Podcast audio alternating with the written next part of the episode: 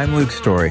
For the past 22 years, I've been relentlessly committed to my deepest passion, designing the ultimate lifestyle based on the most powerful principles of spirituality, health, psychology, and personal development. The Lifestylist Podcast is a show dedicated to sharing my discoveries and the experts behind them with you.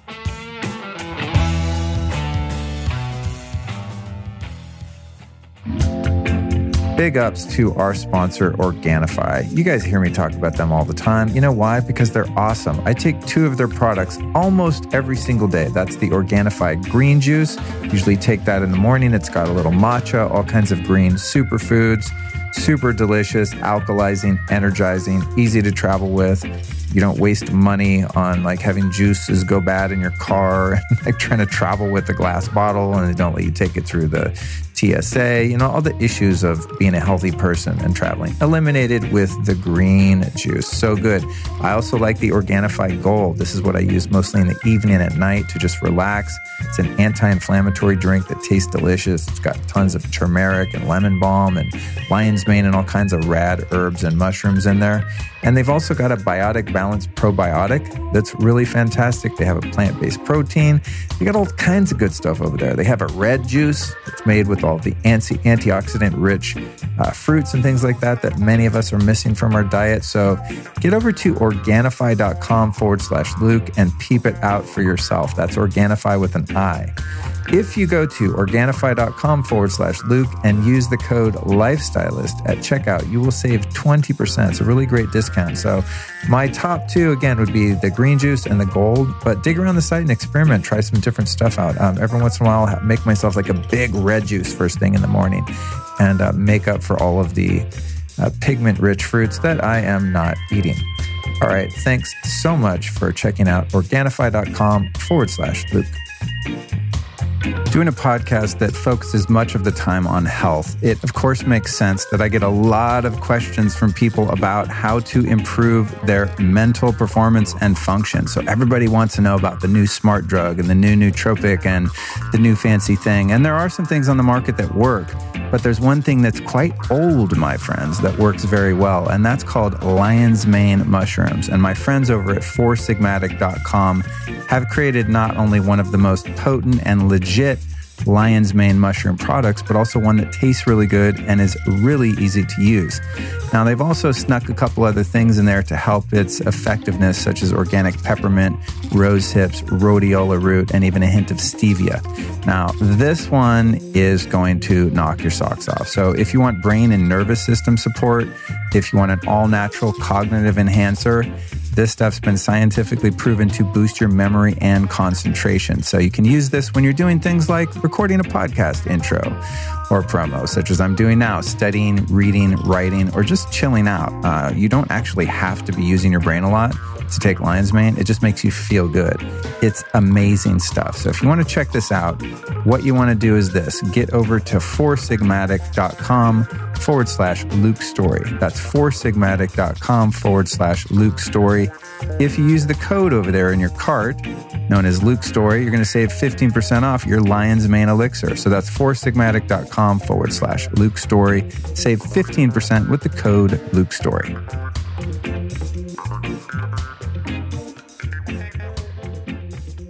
And here we are popping off with another episode of the Lifestylist Podcast. Today's your lucky day. You know why? Because today's show is all about you. At least it's going to start that way. I want to thank you for helping me get to 3 million downloads. Now, I'm not there yet at the time of this recording. Let's just make that clear. I just logged into my hosting site and saw that this show, our show, is now at 2,997,064 downloads. So we're almost to 3 million. And right now it's about uh, 10 p.m. Pacific time as I record this intro. I'm guessing by the time I wake up tomorrow morning, we're going to hit 3 million. And that was my goal for 2019. And you, my friend, helped me get there. So if you're a longtime listener, thank you so much for your support. Thank you for sharing this with friends and family. If this is the first time you're hearing this show, I'm just going to go ahead and give you a huge ask right now. Now, first, I want you to listen to the episode. If you don't like it, we'll part as friends. If you enjoy it, here's what I want you to do text or email it to like two or three friends right when you're done. It literally will take you three seconds. And that's the best way to grow a podcast. And uh, the reason I want to grow this podcast is because I want to get more messages from people saying, Oh my God, you changed my life. This is such good information because that's what helps me wake up another day and do it again. So thank you so much again. Today's guest was actually recorded in Spain on the beautiful island of Majorca at Ra Ma Fest. His name is Rich Lister. Now, he's not from Spain, he's from the UK, as you're going to find with his charming accent shortly. He's a trained nurse. He's also the founder of Medicine for Modern Times. And most importantly, he's the creator of Radical Rest a program built on top of the Ayurvedic meditation technique known as Yoga Nidra. And that's what we talk a lot about in this episode. It's pretty fascinating stuff. I had not really heard of this whole vibe, but I was interested in Rich, heard him talk, cool guy. I, I liked what he had to say. And I thought we got to go uh, deeper into his knowledge base and check out what he's doing. So here's what we talk about specifically Rich's 15 years of experience in the ER and how it nearly broke him, how ancient yoga and meditation practices first made their way to the West and then started finding popularity again in the mid 90s. Why healing your subconscious mind is the root of all healthy living. The ins and outs of radical rest, a deep meditation practice that helps you release negative emotions and thought patterns, calm your nervous system, and develop the aptitude necessary to meet all of life's challenges. Bringing science to the esoteric the relationship between the vagus nerve and the female orgasm. I know you're going to listen through to the end just to hear that, whether you're a female or male. We all need to know that. what we should know about HRV and the unconscious mind, and the subjectivity of trauma and why that matters. So, this episode really covers a lot of stuff. You know, it's got the yoga nidra, it's got the Eastern mysticism, but also a lot of Western psychology and really dealing with the trauma. So, if you were a fan of my Mastin Kipp episode, which was very much uh, focused on trauma and how that affects us in our adult lives, you're definitely going to dig this one. I know that was one of my popular episodes, and everyone's going, dude, give me more trauma. So there you go. And you know what? Honestly, I'm 49. I'm going to be, uh, wait, no, I'm 48. I'm going to be 49 in October here, right after this comes out. And uh, it's just, it's actually really annoying. Today I was thinking about it. I thought, wow, God, it's, it's like the first 10 years of your life. You know, many of us, myself included, just get wrecked, right? I mean, your your physical health, you're eating Cheetos and you know MSG and aspartame and GMOs, and you get vaccinated out the ass, and it's just it's just a, a freak show, right?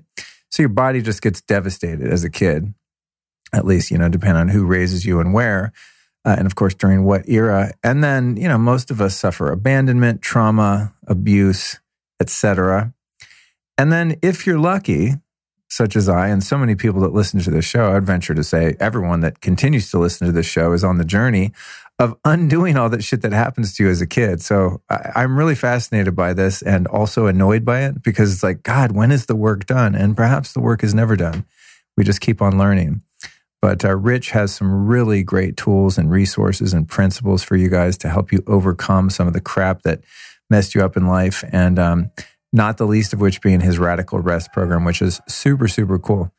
Anyway, before we jump into uh, Rich Lister here, I'd like to invite you to come join me September 14th and 15th in London, where I'll be the MC and a speaker and recording tons of podcasts uh, with people like Dave Asprey and John Gray and a lot of other huge leaders in the health industry. Super excited about that. And then lastly, if you want to support the show even more so than just, you know, sharing it with some friends, you can always go get all of your health products and biohacking gadgets and whatnot at lukestory.com forward slash store. It's a powerful way to support the show, the movement, support your health, and support really who I think are the, the greatest brands in the industry. Everything on my site is the best in show. It's just top notch stuff that I use myself or have used at some point and I truly believe in. So if you're into some supplements, some biohacking gear and all that, again, you can go to lukestory.com forward slash store. Now, I'd love for you to join me for some radical rest tips with our guest, Rich Lister.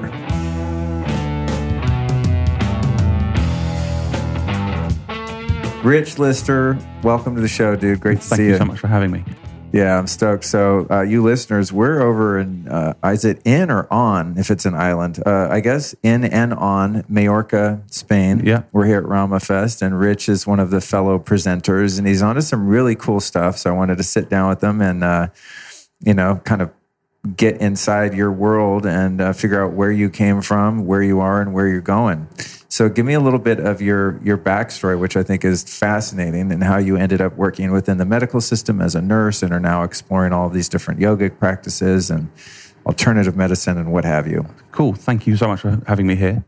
I'm a nurse by trade. I've uh, been in the ER for 15 years, and which is a really exciting place to be a nurse because you do all kinds of cool, fun stuff. But the trauma that I saw on the not just from the patients that I was seeing who have been in these hideous experiences, um, but on the staff that just gets compounded and compounded and compounded day after day. I saw this this stress building up that people didn't understand that they were, they were experiencing.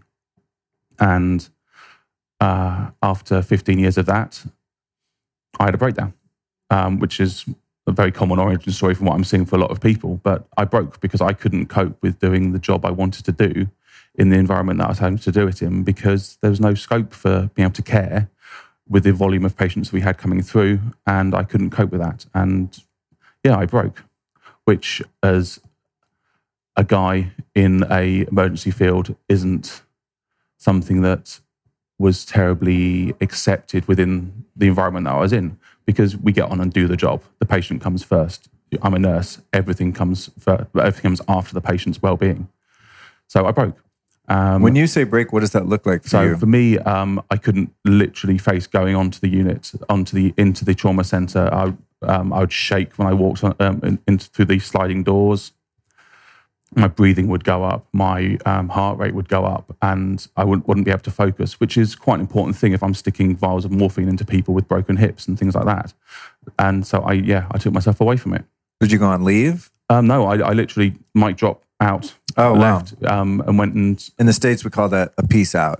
yeah, a hard peace out. yeah, it, it was hard because uh, being the stubborn human being that I am, I didn't have anything in place to move on afterwards, and um, I did some training. I um, qualified as a yoga teacher. I'm six seven and three hundred eighty pounds, so that was quite an experience. You're six seven. Yeah. That's crazy, dude. Because when, when we met, I, I didn't even notice that. Maybe it's because your overall stature is relatively. Yeah, there's a lot on me. Yeah, you, you're you know you're an imposing uh, character, but usually if I run into someone taller than me, I really notice it because I'm not that used to looking up at six two. Oh, yeah, yeah, yeah. So, so what was it like going to your first yoga class? Uh, that was that was being, an experience. Being because, this behemoth man. Yeah, there was um, a lot of very bendy, very blonde ladies, which was interesting. Um, I was very lucky because we found a very spiritual form of hatha yoga, and um, I think my teacher trained with Yogi Bhajan was best being in Ra Ma in Mallorca. It's a very Kundalini area, and listening to a lot of the teachings he gave us as we as we worked and did our practice. A lot of his words echo the words I'm hearing from Guru Jagat and etc. here, which is um, awesome. And so I trained in that.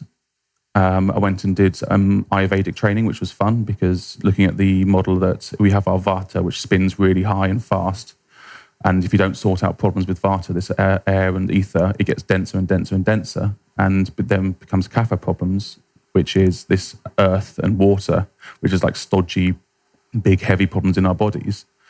And seeing this model applying to things like this trauma that I'd experienced within the ER and the uh, constant stress that we saw, that I saw there, that people weren't dealing with this. And then we're having nurses and doctors having heartburn, and then that progresses to peptic ulcers, that progresses down then into lumps and bumps throughout the body that then ultimately progress to things like um, clots in the heart, heart attacks, strokes, cancers, and things like that because we don't process out any of this negative emotion. And this was my perception of this. From that, Ayurvedic yogic stuff, I uh, learned Nidra. Nidra is yogic sleep, which I absolutely loved yoga, if you um, remember from your classes, you, at the end where you lie down and just breathe deep in Savasana. That's my favorite yeah. pose. yeah, um, especially too. especially in Kundalini. Like today, doing it out in the uh, plaza, oh, it's yeah, super hot. It's like, yeah. when's the gong lie out? Yeah, it's like hundred degrees out there. Oh and, my uh, god! Yeah, and um, so, so, yoga nidra is Savasana, Big Brother on steroids, It's um, big stuff that goes right into your unconscious mind and helps you process all the stuff you don't consciously know how to do, which I love because my conscious mind gets in the way of everything. It um, starts overthinking, it starts processing left, processing right, and it's getting in the way of these things. And I saw this uh, with Nidra that it switched off my unconscious mind. It lets it go and count stars while your unconscious mind gets to do the the stuff it's designed to do. And from there, my wife and I moved to Malta, which was an experience. My wife is a ardent feminist and author, and we went, moved to Malta, a tiny little island off Malta, which is about three square miles, and it's like going back in time to, to early 80s. And the misogyny was um, special. And living with a feminist, we didn't last very long there because no one would speak to her because she was a witch because she had tattoos. They'd only speak to me. So we moved back and we ended up in Glastonbury. And I thought, I'll go and be a nurse again. And that lasted about 18 months. And now here I am in Ilda Mallorca talking to you. So yeah, it's, it's, it's a fun journey of self discovery and seeing how I work. I think it's interesting that with so many of us that are now committed to and devoted to improving our lives and our human experience Yeah. and passing that along to other people that suffer, inherent in that 99.9.9% of the time is an origin story of suffering Yes. and of abject pain or failure in some area of life or all. And out of that is that rebirth and that resurrection. That's truth. Yeah, I, I, I um, see that in so many people that um, I respect, like yourself, and I see it in so many people who I who come I come into contact with in my private business as well as my nursing job because people are broken, and you only break when you've had too much, and we don't have the resources in our society to look after that, and it takes there's a, a sort of ego buff. It takes quite a strong person to pull themselves from that pain point, from that pit of self despair into a functioning human being that goes, actually, learn from my mistakes, people, and push it forward so you don't have to have the same pain. You can learn from me so I can, so you can evolve beyond my pain, my experience. And I find that when I'm teaching student nurses, if I can, if they can learn from my mistakes um, clinically, then they're better nurses. They don't have to make the mistakes, which is awesome because it's it makes a better experience for my patients as well. I think that's also a, a healthy distinction distinction between the archetypal guru sort of ascended master and student relationship versus someone like you or hopefully myself could be included in that as someone who's a guide right Yes. and can say well I, I might be 20 feet ahead of you on the path in certain cases and I know where the cliffs are and Yeah. the roadblocks Yeah. and the bogs and the quicksand, right? But I'm still falling off the cliff Yeah. here and there too. Yeah, we're right? human. Yeah. and we're the same on the inside. Um, no matter what else, we're exactly the same. And I'm just a few steps along. Just don't step on that thing; it hurts. Yeah. And if I can pass that on and stop someone having the same pain, I think that's a good day. It is a good day. It's a good life too. I think it's a good purpose for me. I, I feel, I mean, you know, you go through your ups and downs, but generally speaking, quite fulfilled having assumed that role of explorer and uh, at times hitting the barbed wire and figuring out, oops, that Oh, didn't work. Yeah, That was a faulty teaching or practice that was invalid or whatever the Yeah, case may be. And I then, learned. So therefore, yeah, you then you can learn. pass it along. Yeah. Eh, Yeah. don't waste your money, don't waste your time. Like, skip Definitely. that. Here's what really works. Yeah. Uh, take me a little bit further into the yoga nidra. You know, I've heard that term as a practitioner of various sects of yoga over the years, and I've heard that, but I don't really know what it is. Do you know about the origins, or Um, yeah, I how can- deeply have you gone into it? Um, my teacher for Yoga Nidra was really good at taking us deep. Her name was Uma Din, Dinsmore Tully, and she taught us in a cave in the middle of Gloucestershire in the UK. So yeah, it was um, a special experience, and literally hollow, hollowed out the mountainside right in the middle of this cave with um, brightly painted yantras on the walls. And Yoga Nidra started like back in the day, five thousand years ago, with deep meditative practice. And Nidra means sleep, so it's the yoga of sleep. Oh, cool. and it evolved slowly as everything does until mid 1950s where it came over pardon me to the states where it met the self-improvement movement and the hypnosis movement in california. And But of course, but of course. And so these two models of uh, trance of meditation of hypnosis started to merge together. And because they're the same stuff coming from very different paradigms, one Far Eastern, one very Western, and they melded together. And the swamis that brought this stuff over to California then took the hypnotic and hypn- hypnotherapy stuff back into darkest um, India, where it then evolved again, got mixed up and played with, and um, had lots of Sanskrit applied to it and things like that, and then brought back again into the late 90s, back into California, where it evolved into the Yoga Nidra that we see today. And there's half a dozen different schools of Yoga Nidra in our field right now. I learned one called Wild Yoga Nidra, and that's at UMA in Gloucestershire in the UK. And there's there's lots of different other institutes all over, and they're all equally powerful because they work on your unconscious mind. And I'm a firm, belie- firm believer that your unconscious mind is the root to all healthy living on this human plane that we're in. Because our unconscious mind is there programmed at birth to keep us healthy, to keep us safe. And that's its prime directive is keep us safe. And if we can go into our unconscious mind and make sure all the stuff's out of the way of those that prime directive of keeping us safe, then we are ha- happy, healthy, holy, balanced human beings. So yoga nidra is a really powerful mix of this really ancient yogic meditation practice married with some really cutting edge hypnotherapy, uh, hypnotherapeutic science and psychotherapy and stuff like that, all mashed together through the medium of yoga nidra into a practice that is, I, I find with a lot of my yogis and a lot of my clients, is really transformative because it happens on a level where your brain's off counting stars and your unconscious mind can do the work it's, it's there to do. And I think that's really powerful. So it's a way that, yeah, you can do the work without actually doing it. And you wake up feeling like you've slept for six hours after half an hour. Wow. Yeah, it's powerful stuff. I think, eh, you know, just when I, I feel as though I've arrived at some answer, the aha moment. Mm. I have mm. so many of those conducting these interviews, yes. and then even at times listening back to them and catching nuances that I didn't pick up on during the recordings because I'm focused on you know the process of recording. But the thing that I feel very much um, uh, uh, uh, what's the word I'm looking for? The thing I'm very sure of at this moment is that most of what's troubling us are programs running in the subconscious completely um, and then right yeah. and that all of the you know the early trauma that many of us experience then gets locked in and then all of these modalities and practices and all of the even some of the more clinical or techie biohacks are really just means by which to subdue the conscious mind and facilitate the healing that needs to take place definitely. on the subconscious level. Yes, definitely. So, some of the things that I've tried, for example, on that realm would be like neurofeedback and float tanks mm. and even plant medicines to a degree, um, though I have limited experience there. But what I do have seem to operate in much the same way, where you're sort of whisked out of the way and your personality is kind of yeah. pushed to the side, and then there's and someone goes in with a big spoon. Yeah, there's openings and yeah. things there, breath work, yeah. you know, the Kundalini yoga, of course. R- run me through the process of a yoga nidra class or session.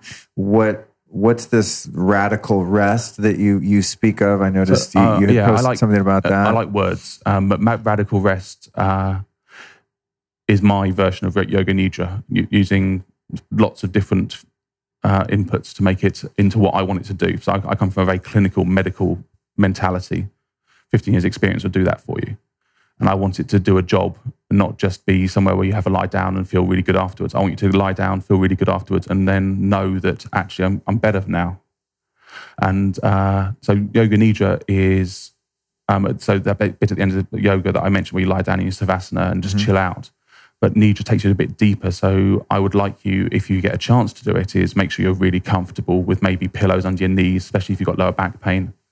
Um, blanket over you to keep you warm because as you get into these theta state of brainwave patterns, your uh, temperature drops because that's how it's programmed to. Your body's programmed to do that. So it heals that way. Cutting out um, external stimulances, maybe with an eye pillow or a blindfold, if that's something that um, you feel safe with.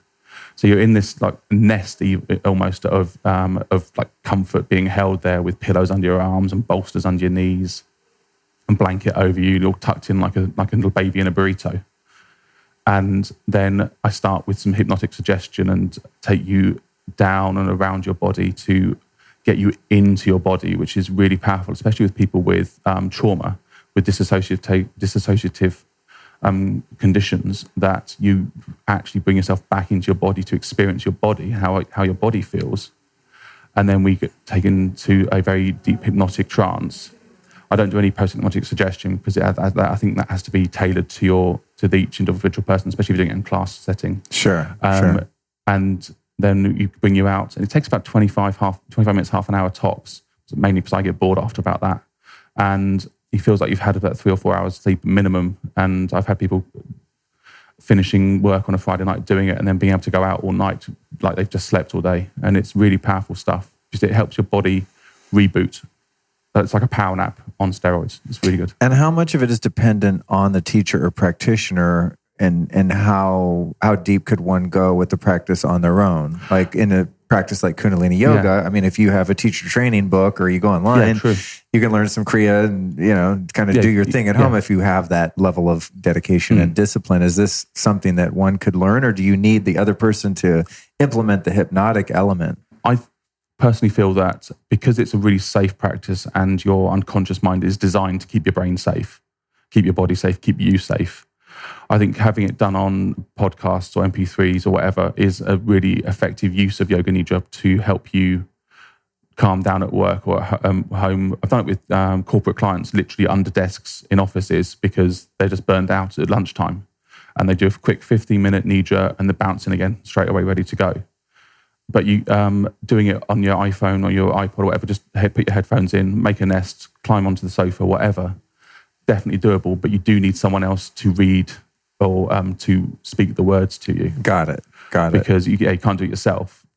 The, probably some of the aspects you can probably do yourself. I haven't tried. That'd be fun. So, are there apps or podcasts that um, have the guided? Well, Guru Jagat has, who runs Ra Ma, has yeah. not so subtly hit me over the head with it this morning. So, yeah, I need. To, there, there, will be an app as soon as I work out how to make an app to make great, it. Great. And my podcast is Medicine for Modern Times, and yeah, there are nidras on that. Oh, there are. Yeah, so yes. you'll you'll you'll yeah. do episodes where you run people through it, and they can put on yeah, headphones. You put, put on your headphones, lie down, and I like making them prescriptions medicalized. So I, would like having nidra for anxiety or more confidence or whatever condition that someone says, Rich, do this for me. I'll do it because I really enjoy doing it. It's a process that I love, and I use, use it in class. I use it um, with the clients, and then it's ready to roll for for other people as well because medicine shouldn't just be, in my opinion, well, for one person, it needs to be ready to roll for the collective. And if it doesn't work for you, great, move on. But if it works for you, grab it with both hands and use it. So yeah, um, Nidra, I think, is something that should be done with someone else reading it to you or, speaking it to you. But you can do it via podcast, you can do it via MP3 or whatever it is your medium of choice is, or do it in class. And as we know from the yogic experience, if you're in class with 30 other people, all in the same um, theta state of your brainwave pattern, so in this healing state of your brainwave, then the effects are magnified because you're all in the same space. That energy, that reverb, that reverb, I can't even speak. That resonance is just exactly where it needs to be to help the whole group go. I find that to be true too. Yeah. Like in a group meditation, I do Vedic meditation, and luckily, a few of my buddies also been trained and practice it. And so oftentimes when we're together, it'll be five or six, and someone will say, Oh man, let's medi, you know? And then we drop in together, and it's always deeper, even just with yeah. three or four people, you know, let alone like a, a large group of people where there's that, um, uh, the word, you know, resonance, yes. I guess, would be the case, right? Where you all sort of sync up yeah, we're, energetically. We're, we're social beings. We've got a bit of our brain designed just to read social cues. And if, for instance, someone who comes in in their power, like yourself, you come in, let's, let's meditate, and you're powerful, all everyone else around you instantly will sync up to your brainwave patterns, for want of a better word. So he's safe, he's he's happy, brilliant. So we can relax now as well. Oh, interesting. And so that's part of our social response, and it's deep, buried deep in our brains that we respond that way. So if someone in, in authority is anxious, everyone gets anxious. If someone in authority is calm, then everyone's calm. And it's a really powerful tool to use, especially when teaching Nidra. Because if I'm chilled out and calm, even when there's an ambulance driving driving past or doing something stupid or drunk people are banging on the windows at nine o'clock on a Sunday, Saturday night, people stay in that trance state even though that stuff's happening. And as you say, with when you're doing your uh, meditation with your friends, because you're all of the same, you're, you're, you're strong. You, as a human being, are a strong human being, are grounded in yourself. You portray that confidence, and it brings you people, everyone, back into that confidence with themselves, and everyone starts resonating on the same frequency. That's interesting. That explains one element of the, you know, the teacher, the guru, and mm. the Shakti experience. I've had experiences where I go into class or um, what uh, darshan, whatever the case mm. may be, with a great teacher, and I could be very um, perturbed walking in there by yes. whatever, and sit in that energy field, and it seems to be radiating from the person there if yeah. they happen to be of higher consciousness or at least in that moment radiating that and that's that kind of magic where you hear stories of spontaneous enlightenment yes. or deliverance from some sort of difficulty just being in the presence of a master who is mm. so um, you know uh, radiating that kind of transformative energy Definitely. but it to me it's always been some sort of woo woo magic i know it's real in yeah. some cases and in some cases it's bullshit and the person is just wearing a white robe with a bunch of beads you know if, if it works don't knock it yeah yeah you know but i mean i've, I've been around some yeah. counterfeit gurus yeah. in india and things like that and i go huh i'm not getting that feeling someone's wanting money you know or something like that but I've never thought about just the um, you know the way you framed it psychologically, how humans are wired to kind of follow the leader, the hundredth monkey, yeah, kind of thing, right? Where we all fall into resonance based on whoever happens to be kind of the alpha in that situation. Yeah. And that's what I like about what I do is I, I bring science into the esoteric because it's all the same stuff. Like with um, Tylenol, I know how exactly how it works on the body. It doesn't stop it being magic because it takes the pain away and the use of these techniques. If you see it with um, with political movements, that if someone presents themselves as the safe person that meets your needs, then people will follow the safe person because my needs are being met to keep me safe. So I want to follow you. And you see it politically, all, especially in in UK at the moment. We've got all kinds of fun and games with people who be who are playing to people's unconscious desire to be safe, and that desire leads people to make decisions in ways that aren't necessarily in their best interest, but they're feeling safe while doing it. So therefore, I've been, they've been manipulated into feeling safe. And this is that bit of the brain that goes, oh, oh, I'm safe, I'm being looked after, we're part of a team, we're part of a pack, we're good, we're good, we're good. But then you have people who are using that nefariously, but then you also have people who are taking massively huge steps of power and vulnerability in their message with self improvement, with self responsibility. And it's coming thick and fast all over the place now because you've got this massive network of humans on this planet with, in, with the internet. And this message of self improvement, self responsibility is coming across where actually I don't have to be completely reliant on someone standing behind a podium to feel safe. I can feel safe in myself. And therefore, I can be a much more autonomous, powerful human being within that. And then that moves us from this guru teacher place to a place of actually uh, I'm strong enough to look after myself. And then we're looking at the information and things like that. Coming out the trauma studies um, post Iraq and Afghanistan wars, and how the uh, soldiers there are being treated for trauma. They are they're seeing how these uh, being safe in your body makes much more autonomous, powerful human beings, and more resilient to traumatic experiences and more resilient to stress, more resilient to anxiety because you're safe in your body and your unconscious mind knows you're safe. Safe, and this is what Nidra I think can really help people doing. Not looking at starting off looking at me. Oh yeah, Rich is safe. He's big. He's cuddly. He's um, he'll he'll keep me safe. But then by the end of the session, actually, I'm stronger in myself. I can trust my body to look after me. I can trust my experience to look after me and make sure that I'm completely safe within this so I can do the healing, I can do the growth, I can do the work I need to do in this world. That's a cool perspective. It reminds me of one of the most attractive things about Yogi Bhajan's teachings, and that was his infamous quote that he didn't come to the states to gain students; he came to make teachers. Yeah, right. Is is and, that that element of personal empowerment yeah. rather than the dependency on said teacher beyond just showing you the way so that you can do it yourself. Yeah. And I, I, agree. It's really, we live in an interesting time because we have such a vast availability of uh, to, to content and Yes. information that's transformative. And we have never been in this place before where we have such a vast amount of valid information. and it's valid for That we what can valid apply. for you may not be valid for me. I mean, that's the best Yeah. bit about where we are, because um, Kundalini yoga may be the best thing ever for me, but may not be yours. Yeah. But it doesn't stop it being awesome because it works for me.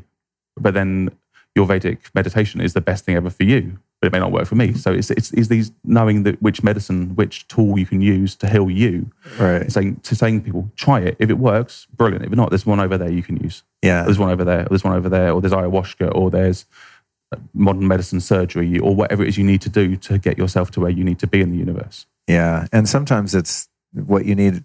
It, it changes from time to time Yeah, too. it you know? evolves as you evolve. Yeah, there's practices that I swore by for years, Hmm. and then after a while, I'm just like, eh, I think I'm done with that phase. It Yeah. doesn't. I've gained all I could from it, kind of, you know, juiced it to a dry pulp, and now it's time for something else because I'm in a different place. Definitely, because you, you've healed that bit of that wound within you, or whatever it is Right. that needed to, um, correcting or um, strengthening.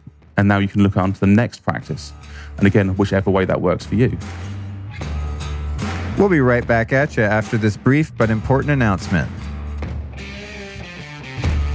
There's one question I get over and over again from listeners, and that is Luke, if you could recommend one product or lifestyle practice to really improve your health without breaking the bank, what would it be? And I have to say, blocking blue light at night has got to be my number one hack.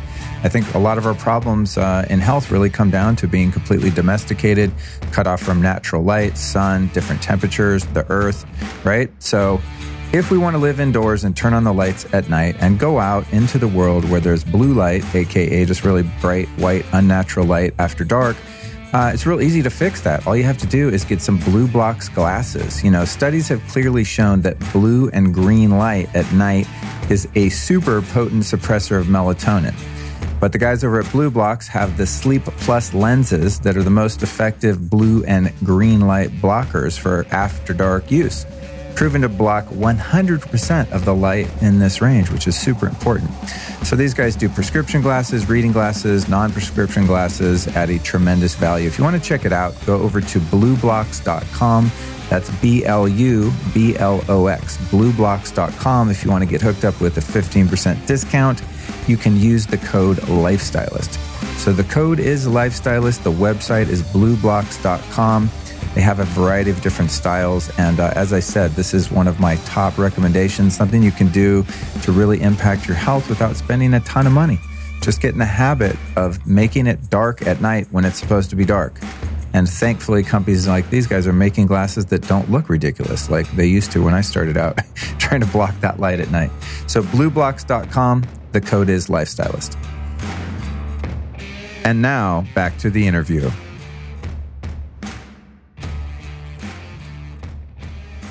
In terms of the yoga nidra, going back to that, so when you're you know you're brought through listening to the teacher on, on a device or in a class and and it's someone who's trained and understands mm. the kind of hypnotic theta inducing words to Yes. use or cadence or whatever it is and you're brought into that place where your conscious mind can let go of control and the apparatus of keeping you safe and just allow the subconscious mind to to wander or you know do its work, count yeah. stars as Yeah. you said and do its work how does uh, how does the healing take place? Where does the the trauma or the anxiety, the depression, the PTSD, where's that going? And is it is it the higher self or consciousness or God that knows what needs to get worked out? I, I think it depends on your perspective of the universe.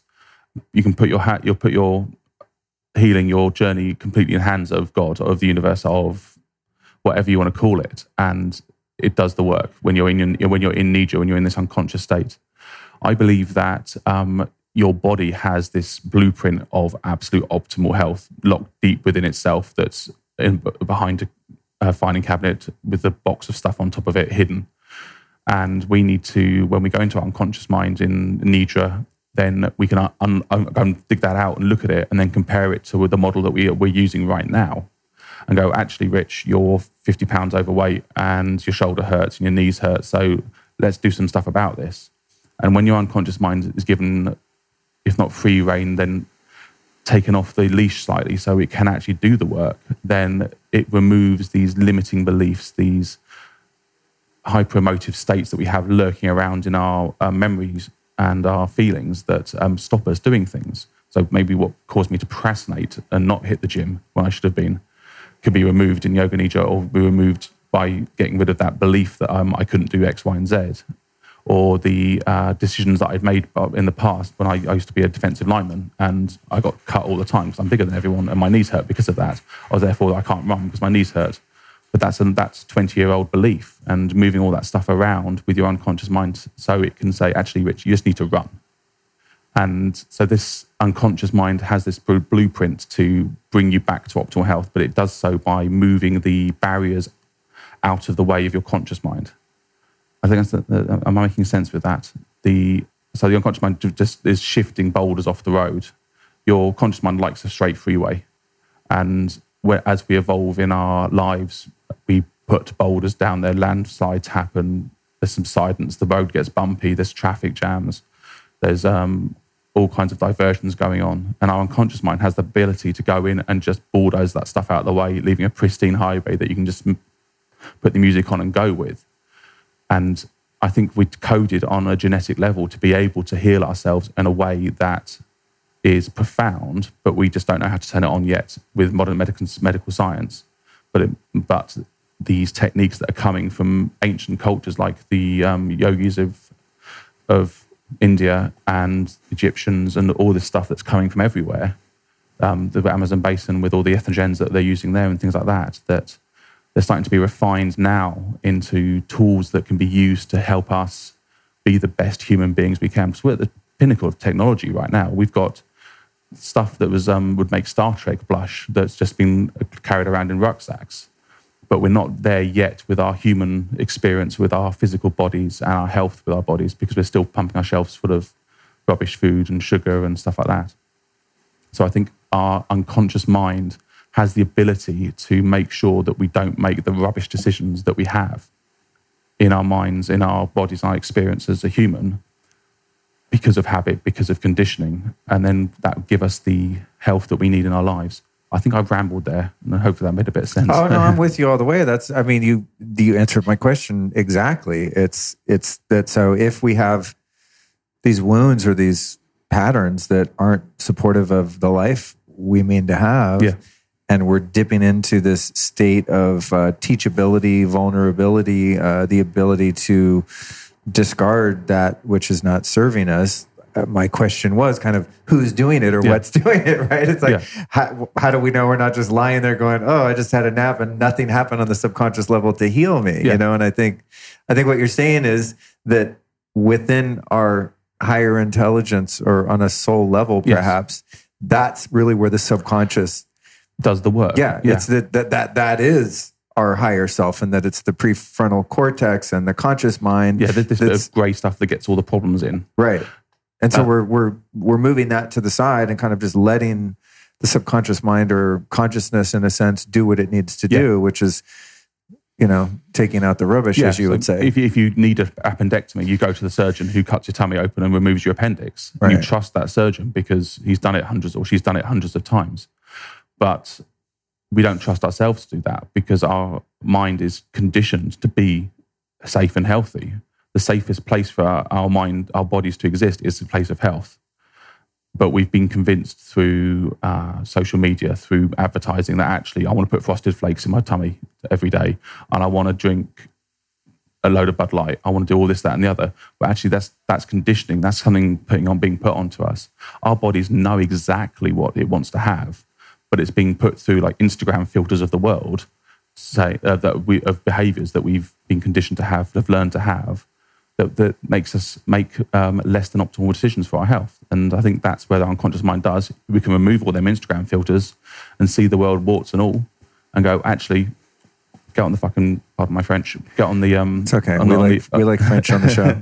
I actually met a, a mom here at the festival. Oh, yeah. She was, yeah, and she had, it was really sweet. She had DM'd me on Instagram a drawing that her kid had drawn of me. I was like, wow, that's so so flattering. Her kid's a fan of the podcast. And then I thought, shit, wait a minute, how old's your kid? it's kind of an adult themed show, you know, the nine and 14. I was like, well, I, I hope you skipped the sex episodes because they can be pretty, pretty uh, racy. But um, well, you've, you've, got to learn about it from somewhere. Yeah, well, yeah, I mean, I, hopefully we're doing it in a thoughtful yeah. way. But um, point being, I'm just kind of making light of you dropping an F bomb. Not a big, not a big deal. That said, I, I did inform her and I've told the listeners I, I do make somewhat of an effort while still remaining as authentic as I can to be mindful that you know, not everyone likes a potty mouth all the time. Okay, so out of this yoga nidra and some other examples of ways that we can heal the subconscious, mm. we're needing to get rid of these negative patterns that uh, lead us into a life of, uh, you know, dissatisfaction, if not desperation and pain at a certain yeah. point of failure.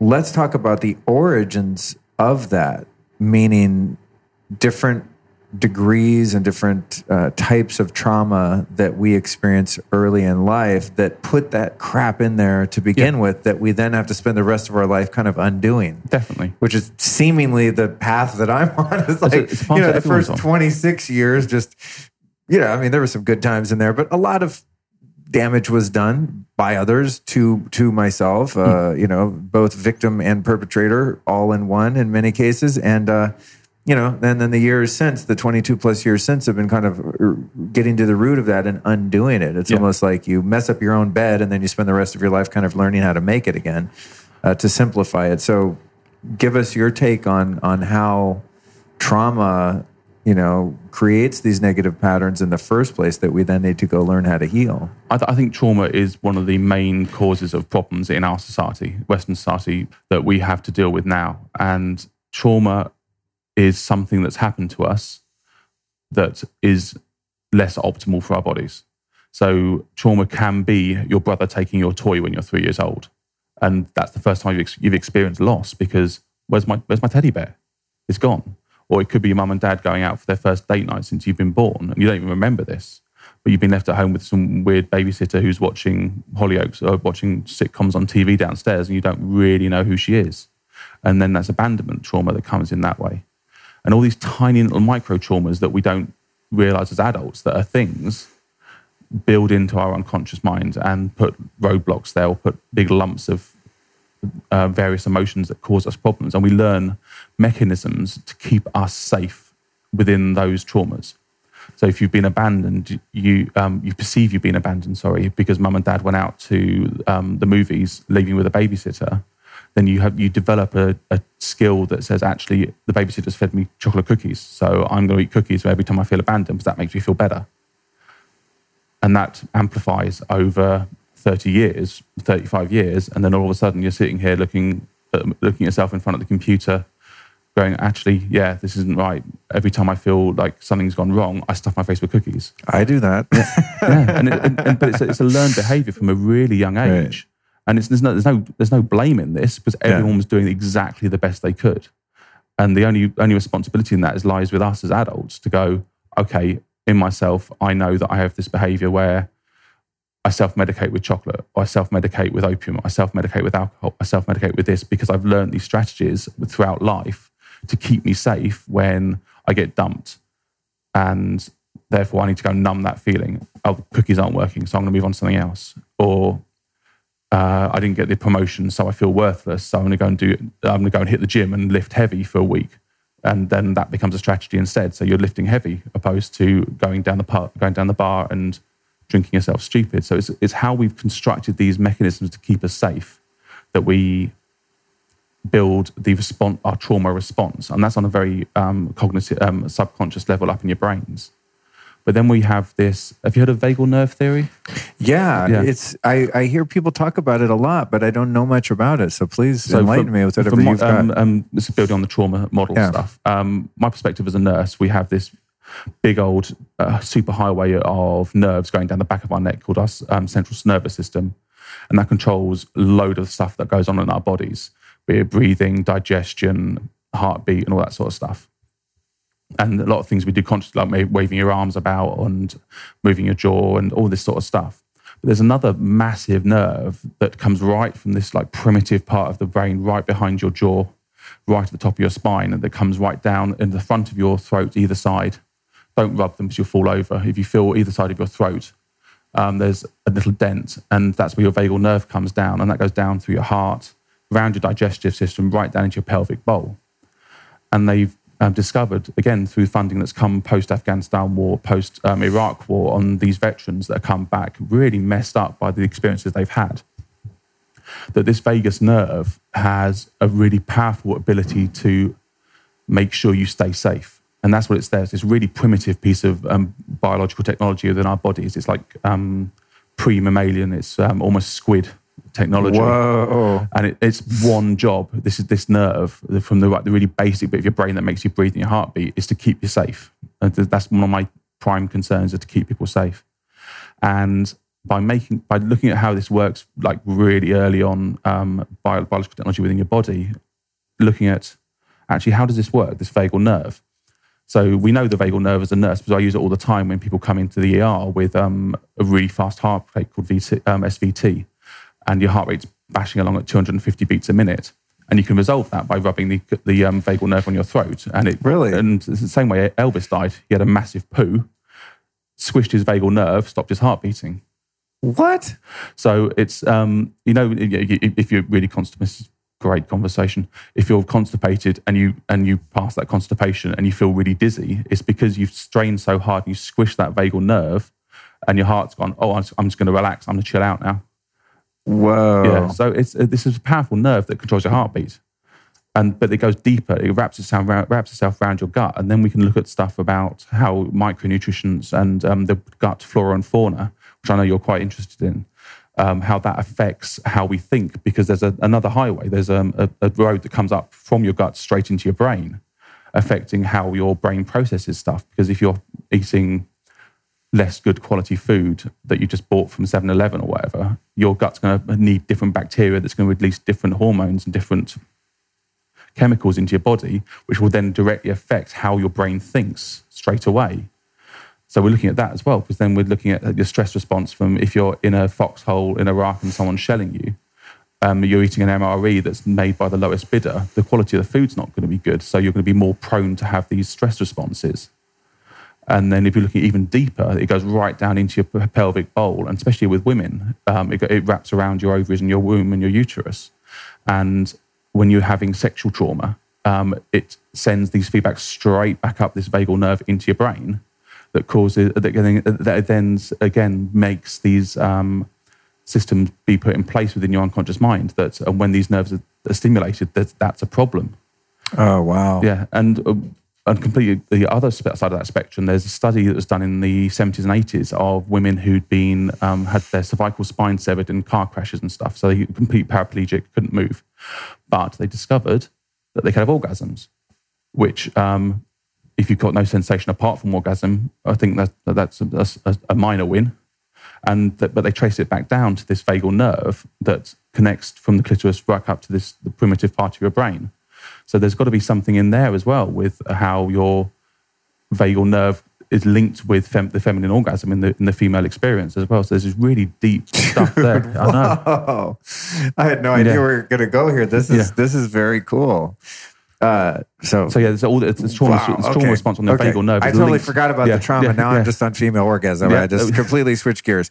So I wonder then if this is passing through or going around your heart, this vagal nerve, um, or some people refer to it vagus nerve, and yeah. it's vagus with the U.S. Yeah. You know, not Vegas like the, the crappy uh, city in the United States. No offense to people who live there, but I do hate Las Vegas. Question: If this controls your heart, mm-hmm. I'm assuming that this is related to heart rate variability, yes. or HRV, right? Which is something that I track uh, nightly when I sleep with my little uh, Oura ring here, which can be found on lukestorey.com forward slash store. And uh, no, it's great. I, you know, I'm really, really obsessed with sleep quality, mm. duration. Mm. I'm working on it all the time, and um, never feel that I've quite cracked it. But being able to track it has helped me be more enthusiastic yeah. about gamifying it. And something that I like to look at is my heart rate variability. And you want a higher number would I mean, and correct me if I'm wrong or if you can add something to this, but what I'm looking for is a higher number generally not that having a lower number means you're going to die or yeah. something, but if you have a higher variability in your heart rate, meaning that it changes more often and more dramatically, then that's an indication that your central nervous system is at a more restful place. And yeah, you have a more better calm. neuroplasticity, so you can adapt to change better. okay. So um, a lot of the studies I read are coming from people who've served in the, force, the forces, um, Army, Navy, Marines, etc. Mm-hmm. And these men and women who are in stressful situations have really good heart rate variability, and they survive, and they're the ones that do the job well, oh, wow. and the ones that come home and live their life normally. But then you have the ones, the people who aren't quite as um, have the, that um, neuroplasticity, the ability to adapt their neurology, their um, heart rate variability to the situation they're in, because that's not how they're wired. And it's not there's no one's fault. That's literally genetic markers that say this. That some people have um, different susceptibility to these situations. So if you um, for your heart rate variability and tracking it, your vagal nerve controls literally down the side of your throat. If you massage it, you can do one side, don't do both sides. Um, it'll bring your heart rate down gently. Wow, really? Yeah, okay, yeah, completely. And you do this in the hospital? Um, you do this um, both sides when someone's heart rate is Oh, stupid okay. high. Do not do this at home. You will fall over. Okay. And yeah, then you have to go to the ER and have your face stitched up, and that's just no fun for anyone. Oh, I found that little hollow yeah, so spot it's right here. it's a- yeah, do it yourself. Don't do it. Don't let anyone else do it to you unless you're unless they're a doctor. okay. But um, Wow. it's it's a powerful thing to know because especially uh, if you know if you're going to bed and you think I'm buzzing still, I need to chill out. hmm A soft massage, five five seconds there and five seconds there, um, on the other side, works. Wow. And, and again, um, I don't like the name- term biohack, but it is a, it is a way of using your own biology to serve what your need, your needs are. right. And by doing that, it um, goes straight down to a bit in your heart called the SA node that stops it beating so fast, which is ideal, especially if you're in a stressful situation. And you, if you can have a chance to sit in that, that situation and give yourself a little massage, it works. It's quite a drastic one because you're, you're playing with stuff that literally controls the stuff that keeps you alive. But if you do it in a way that you understand and you know your body, so don't just straight away do it because I'm in a car crash and just massage my throat that would be less than optimal, but practice first before you do it. And then you know you and you know how you work because everybody's completely unique and it'll work differently for different people. It'd be interesting to try that and and to in fact track the HRV Yeah. at night. Like perhaps do that f- a few rounds of that before going to sleep and see if those HRV definitely. numbers change at all. I mean, It's an interesting experiment and it's um, how your body works and how you respond to it. Right. Right. Wow. Interesting stuff. Uh, okay. So looking at the origins of, oh, I know what I want to ask you. Going back to the trauma piece, I've always been fascinated by the different origins or types of trauma that we humans experience and the fact or the seeming fact that you know, you mentioned a trauma could be seemingly ins- insignificant, like you're thrown in with a new babysitter, and you might experience that as some extreme abandonment. Meanwhile, I have a babysitter that comes over and hits me in the head with a frying pan, Yeah. and that's my trauma.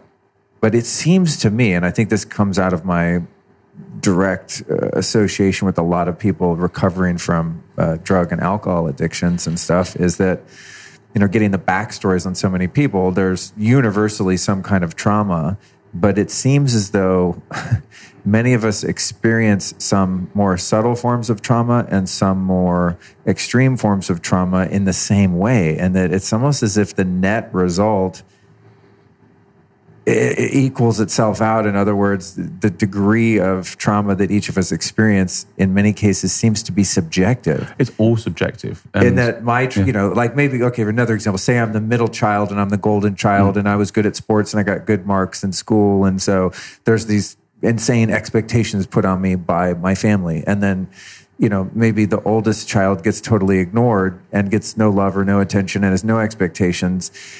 It's like each of us are going to experience the same trauma and still have to kind of undo that later on yeah.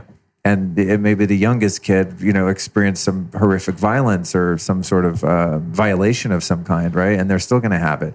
And that's what I find so perplexing about the trauma piece is that we each experience it kind of at our own level, Yeah. and the degrees of it seem to vary, with the exception of you know extreme cases of you know abuse and violence yeah. and torture and things like that that are on the, the higher ranges where someone could become, in fact, quite psychotic as a result yes, of and, that, right? you have the disassociation piece that I spoke right. about earlier. But aside from yeah, that, do you yeah, know what I'm saying? Yes. It's like I, I, meet people that they're totally screwed up and nothing really happened to them. Their yeah. trauma was so subtle. But that's your compared that, to that's others. your that's your right. But to them, it wasn't. Yeah, and that, and I think that's something that's quite a struggle with how everything's portrayed in media and TV and um, fiction because what's traumatic for me maybe not maybe a nil nil point for you because I've, I've done worse than that. And I, I, I served I was in a foxhole or I was in a massive car crash or I was abused. Your trauma of being a, um, a perception of being abandoned as a child is, is nothing to me which is true because for you, you your experience is different.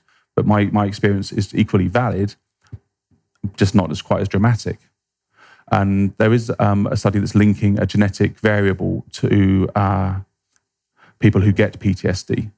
So um, everyone experiences trauma universally. That's something that happens to life. That's that's part of being a human being, this experience on this planet. But not everyone will get PTSD. And so there's um, a link genetically to how susceptible we are to this trauma experience, which I think is quite interesting because they've also linked that to fibromyalgia as well. So the um, the link for trauma to fibromyalgia in um, genetic predisposition to that means that some people are literally coded in the womb to be um, susceptible to traumatic response. Mm. So we have, in my understanding, two types of PTSD. We have PTSD, which is post-traumatic stress disorder, and it's being rebadged as stress response. So it's not disorder; it's just how we respond to things and we have complex PTSD. And complex PTSD is many varied situations of trauma that we have during our lives that build in these really powerful negative emotions and negative coping mechanisms, be it flashbacks, be it unable uh, insomnia, and all this sort of stuff that's really quite potent in complex PTSD. And then we have PTSD that comes from maybe I was in a bad, I was in a bad car crash and had to be extracted and had to spend six months in ITU and whatever. But that's one incident um, complex PTSD is many incidents that compound into it. So lots of um, child use, um, childhood problems evolve into complex PTSD. And then we have normal trauma that um, we all deal with from day to day with the babysitter being looking after us, or I didn't get the sweets I wanted for my birthday, or all this sort of stuff that just builds just gently into our into our unconscious, and then all of a sudden rears its head when you're 28 years old and realize you can't make a commitment in a relationship because of all the little traumas that you've had. Whereas actually, Joe, who's been in his um, in his um, car wreck, has got his PTSD that's um, giving him flashbacks and nightmares. But then there's Sarah, who's had an entirely abusive childhood with um, all the things, the, the trappings that go with that, that's given her this experience. And now she can't even go outside the house because she's completely activated in her trauma response. That means that she's isolated and it's getting worse because every time she opens the door, it happens again, it triggers again, and it just it compounds. So we have this really big spectrum of trauma from relatively quote unquote mild that still affects people to stuff that um, is quite de- debilitating and needs a really intense psychological and pharmacological management to even get to a place where you can unpick it using other methods. Interesting. And would you say that uh, kind of chronic or acute sensations of anxiety and depression and some of these things are born out of those different types of trauma at different times I, in life? I think uh, my perception and my belief is that a lot of the anxiety, depression, trauma that we're uh, that we're dealing with in our societies at the moment are linked to tra- the trauma response. Um, anxiety is worrying about stuff that's going to happen, so you're making up um, stories in the future. And if you're Uh, suffering with anxiety because actually I'm spending all day scrolling on Instagram and looking at all these other people that are living their best life. and actually, this is making right. me anxious because I'm I'm sitting in a call center answering phones all day. What's going on? This this this person's she's on a beach. She's striking a beautiful yoga pose, and I'm here, right, getting yelled at about a late bill. What's going on? That and that builds that anxiety response because you're worrying about what's going on outside you. And that's a behavior that you would have learned at a younger age that actually what someone else is doing is more important than what I'm doing. And this is all um, the trauma response that we need to be aware of within ourselves. And knowing that anxiety is allowed, it's, um, it's just a poor coping strategy for something that's happened to us. I think was that the question. Yeah. Yeah. yeah. it is. And that's something that I've seen in your work from uh, looking into it a bit is that there's also seemingly a lot of self forgiveness in that of, you know, building the awareness of this chain reaction cascade effect that our early life experiences have and how they manifest in different uh, addictions, obsessions, um, uh, dysfunctional patterns, anxiety, depression, and the forgiveness of ourselves for for having that experience. In other words, And the know, gratitude for that experience. okay, that's the next step. we'll get we'll get to that. Let's work our way up, Rich. Uh, I think for me, when I'm experiencing some of those things that come as a result, I, I'm able more to piece it together now. I'm like, ah, okay, if I kind of stop and pause and do a bit of self reflection and inventory, I can see, okay, this situation wasn't really about this person or this situation. It's my shit from the past, right? Yeah. And it's and I'm being triggered in this moment, and I find that very useful. I think for some of us that have been doing some work on ourselves for a while, myself absolutely included, uh, there's a self imposed um, and sometimes outwardly imposed belief or expectation that we should be quote unquote over that and that we shouldn't be anxious or we shouldn't get angry at someone or you know have a fit or you know be afraid or get sort of down and depressed and not be able to get out of bed one day and that we should be you know at a place where we're we're over that Yeah. so how does the um in, in your understanding, how does the self compassion and the self forgiveness and self love play into that while not getting complacent and apathetic and just going, oh, this is how I am. And I'm, I'm an angry person or I'm an anxious person or depressed person. I you think know, loving yourself, yeah. but going, all right, cool, got it. I'm okay. You know, give yourself a little pat on the back and keep it pushing and continue to grow and evolve and heal. I think the knowledge, um, as an absolute fact, is that we are doing the best we can with the tools we've got. Um, and the tools we've got uh, may not be the best tools. It's like trying to change a spark plug with a um, rusty old Leatherman. It's a tool we've got. We can still do the job, but it's going to cause grazed knuckles and stuff. But actually, the tool we've tools we've got, uh, we're using to the best of our abilities, and knowing that we are doing the best we can with what we've got is the absolute truth in any human's experience. Because if we weren't doing the best we can with what we've got, we wouldn't actually do it. Because why would we be doing it? Because again, back to our prime prime concern, keep us safe. And if we haven't got the tools to keep us safe, or we haven't got the, the right tool to do the job, we're going to use everything we've got to do the job in the best way it can be. So this is why we have these strategies that cause us problems, because it's trying to keep us safe. It's not quite the right tool, but it's doing it the best it can. And we're doing the best we can to keep us safe. And yes, that does involve sometimes sod this. I'm going. I'm staying in bed all day and watching Netflix and eating Cheetos. that that's a, that's a that's a valid strategy. That because- sounds like a great one. yeah, and it works because you've kept it's kept you safe that day. You wake up in the morning, there's Cheetos in bed. I'm it, um, I'm covered in orange stuff. Actually, that wasn't the best way of doing it, but for that moment of time, it kept me safe. And we've got to not hold it against ourselves. And I, I'm struggle with the word should because that implies someone else's opinion being put on you because you're giving your power over. And as autonomous human beings that we are, if we keep our power in ourselves and say, that I did the best I could yesterday. I need to wash the Cheetos off my face. I need to put the linen in the, in the wash. I'm going to get up. I'm going to go to work. I'm going to do my thing. And then I'm going to try again today. I'm going to do it better today because I've learned from yesterday. And knowing that the learning is super important, that even if I do have a shite day, if I'm if I'm sitting looking at, into the bar and going, I really want to drink, I really want to drink, I'm not going to do it. I'm going to go down the gym, or I'm going to go get on the on the surf, or whatever it is your mechanism is.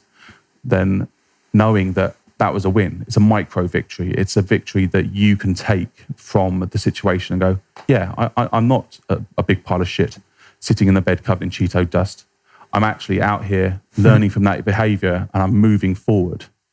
It doesn't necessarily have to be a massive, huge, uh, like 100 yard touchdown.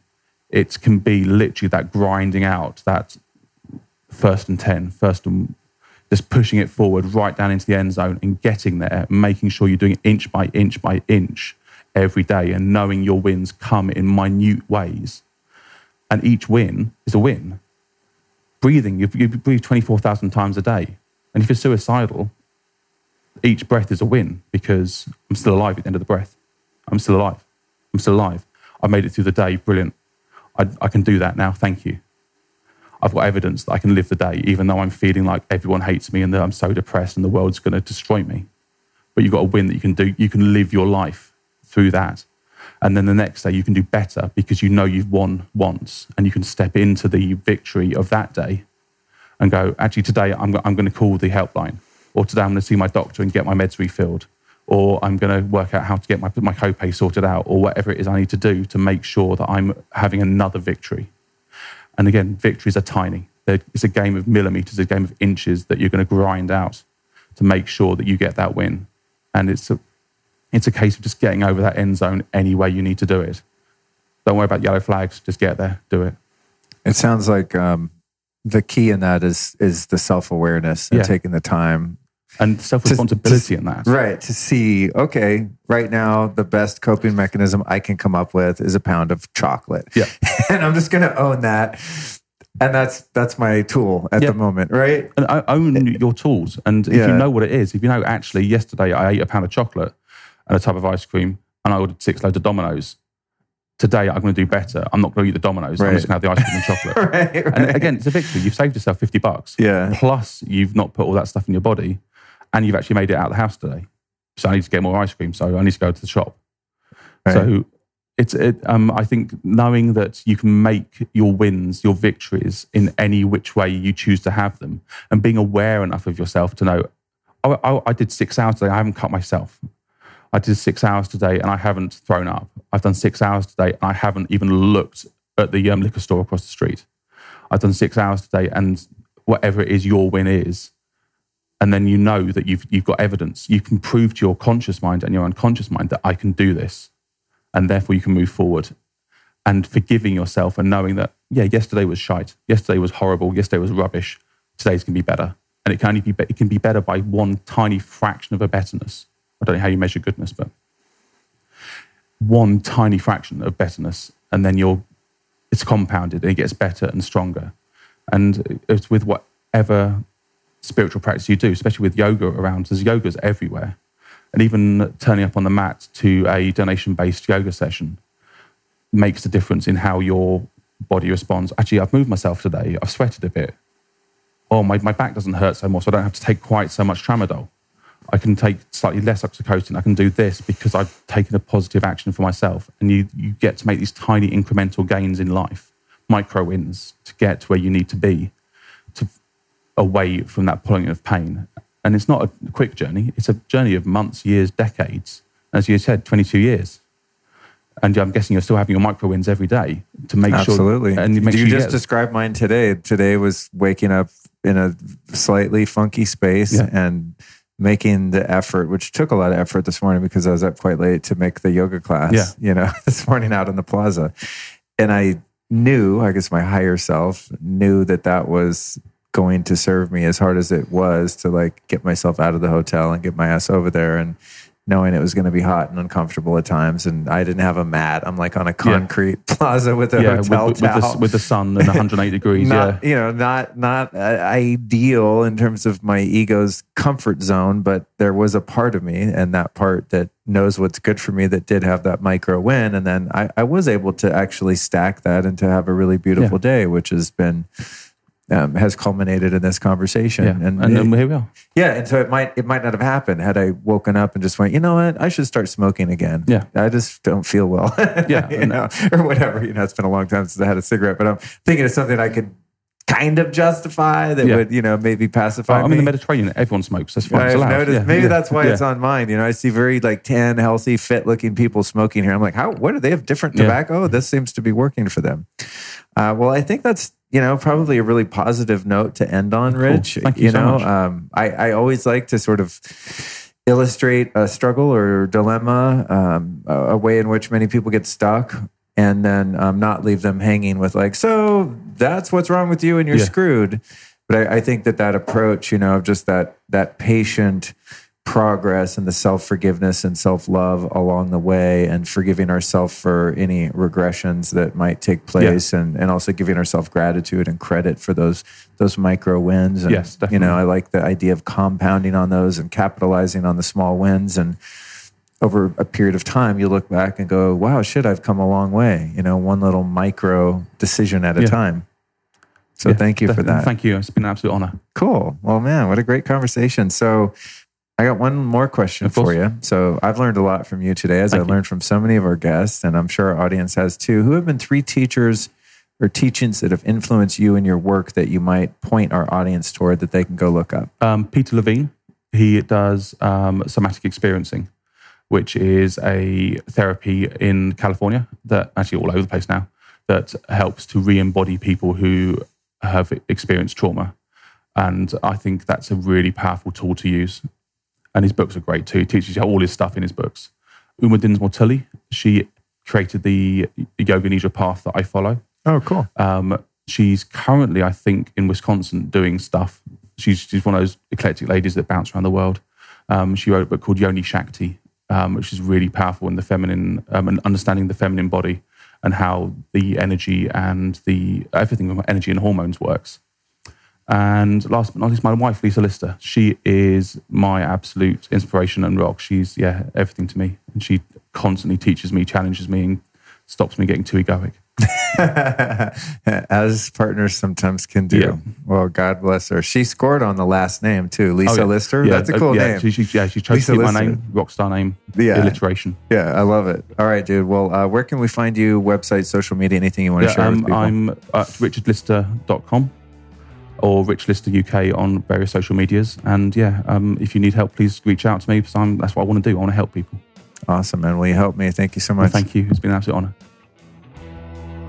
Well, there we go. Banged out another episode of the Lifestylist Podcast. Again, if you're a newbie, if you just showed up here and you made it this far into the show, I'd love for you to share this with a friend. And if you're a longtime listener, I want to thank you. As I said in the intro, maybe even by the time I record this outro, we're at 3 million downloads. Well, maybe not, but I'm sure by morning we will be. Uh, so I just want to take a moment to thank you again. I always say this at the end of the show. I think I get sentimental when I do the outros because I'm like, ah, here we go, you know, another episode complete. But I got to tell you, and this is so real and authentic, you guys listening. And I meet so many of you now when I do events like the Health Optimization Summit, September 14th and 15th in London. Um, that now I have a more interpersonal relationship with so many of the listeners. Um, of course, there are many more thousands that I will never meet. Uh, so this is my way of kind of expressing my heart, but I'm just so grateful in my life for all of the crap that I've been through and all the work that I've done to be in a position now to meet people like Rich and so many other brilliant, creative, kind, resourceful people uh, who are doing great things in the world. And I get to sit down with them in most cases in person and um, have these conversations, which for me are, are much more than conversations. They're they're sort of like healing sessions or investigations or excavations um, into the things that really make life worth living. And these are conversations that I would be having with people, whether or not I had a podcast or not. This is the stuff that I talk about. I'm not much for small talk. I mean, I might talk about, hey, do you notice the chemtrails today? Yeah, weather's interesting. But um, I'm not, you know, I'm not going to be talking about the Dodgers or the Lakers or any of that. No offense if you do. If you love small talk, great. But I like to go deep. Uh, I like to get a, a further understanding of the human experience, why we're here, how we can make it um, worthwhile to be here, how we can turn some of the pain and suffering that we all experience into valuable lessons and grow from them. This is what I'm all about. You know, I'm realizing more and more as I as I get into this stuff after I guess I'm about 23 years into just being completely obsessed with my spiritual evolution, my physical health, all the things that I'm into. Uh, I'm into alleviating suffering and finding effective ways to live life that make life happier, more joyful, to experience more love. And when I find people that are also doing that, it brings me such great pleasure to be able to extract their wisdom, knowledge, and experience and share it with you. So that would not be possible if you weren't listening. You know what I mean? So thank you so much. Again, if you want to uh, help support the show, easy way to do it, man, is just always go to lukestorey.com forward slash store. That's lukestorey.com forward slash store. In my store, all you're really going to find is links to all my favorite stuff. I don't sell anything, I don't ship anything. I'm sitting here in my in my house in my podcast studio. I have a kitchen full of this stuff, but I'm not going to give you my stuff. But what you will find there is links to a very tightly curated and put together a collection of everything that I think is really great for your health and well being. Uh, not the least of which being some BLUblox, blue blocking glasses, which you can find there. You can also get them at blublox.com. Best yet, though, that the coolest thing is that you get discounts on stuff in most cases. So a lot of people write in and be like, oh, I can't afford all this stuff. Well, I get it. And I always say the best biohacks are free hugs, sunshine, uh, ice baths, you know, this kind of stuff. But uh, if you want to get into the tech side or the supplement side, I really, really do my best to get a discount on everything on my site. So BLUblox is 15% off uh, with the code Lifestylist. You can get some Four Sigmatic medicinal mushrooms and herbs there or foursigmatic.com forward slash the lifestylist. The code there is the lifestylist. Save 15% off. And then Organifi. I just tried a new product they had tonight. Oh, damn it. This is so embarrassing. It's in my kitchen. I think it's called Glow something. Yeah, it's red and it's all of these um, like collagen synthesis activators, like uh, all these natural forms of vitamin C and things like that. Very cool product. And I, I'd kind of stuck it in the cupboard and busted it out earlier today. I was like, oh, damn, I looked at the ingredients. This is bomb. So I'll remember what that's called for sure. But I think it's called Glow. It has a red label. And you can find all of their stuff over at Organifi.com forward slash Luke. The code there is lifestylist and it's 20% off. You know, in these discounts, you guys, it's like, oh, 15%, whatever, why bother? Some things are quite expensive and these discounts kind of add up, you know? So you might go get some blue blocking glasses and I don't know what they are 50 bucks, 70 bucks, 150, whatever it is. But you start throwing some things in your cart because I know this myself. I'm always on the hunt for discount codes. And, uh, you know, all of a sudden you've got a couple hundred bucks worth of stuff in there, and then you pop in a 20% code. You're like, shit, I just saved 20 bucks or 40 bucks or whatever it is. Sometimes I save a lot of money with the codes because I'm a complete vitamin junkie and place big orders that I probably shouldn't and end up with a kitchen that has three times more supplements than it does food. But anyway, that's my own drama. I'll save it for my mama.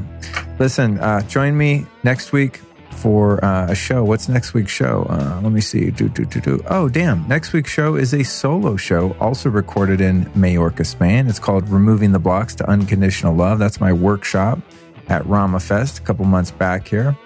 And um, I normally don't release those on a Tuesday. I normally make shows of me talking, like a bonus episode or something, but I got such positive feedback on this one in particular and a couple of the previous ones I did uh, of this of this workshop that I thought, you know what, I'm just going to drop it as a regular episode and see what happens because I'm I won't say proud. That's a horrible emotion to um, to thrust upon you as the listener, but um, I'm very grateful to have had that experience. And there were so many listeners in the room, and I don't know, we just had a vibe going. So I'm like, you know what? I'm going to push my low self worth issues to the side. and I'm going to go ahead and have the courage to put out a solo show on my coveted Tuesday slot. So I'm, I'm looking forward to getting your feedback on that. Um, I remember the moment that we shared. It was about an hour, I think, this particular talk in Spain. Um, and it was just, it was beautiful. I mean, it really was. It was a special moment in time for me and the people in the room. So I'm looking to expand that room to you, and I hope you enjoy it. If you want to catch next week's show and every show to follow, you can make that really easy for yourself by simply subscribing to the Lifestylist podcast. You can do it right there on your app. As soon as I'm done talking, in three, two, one, we're out. This episode of the Lifestylist podcast was produced by podcastmasters.net.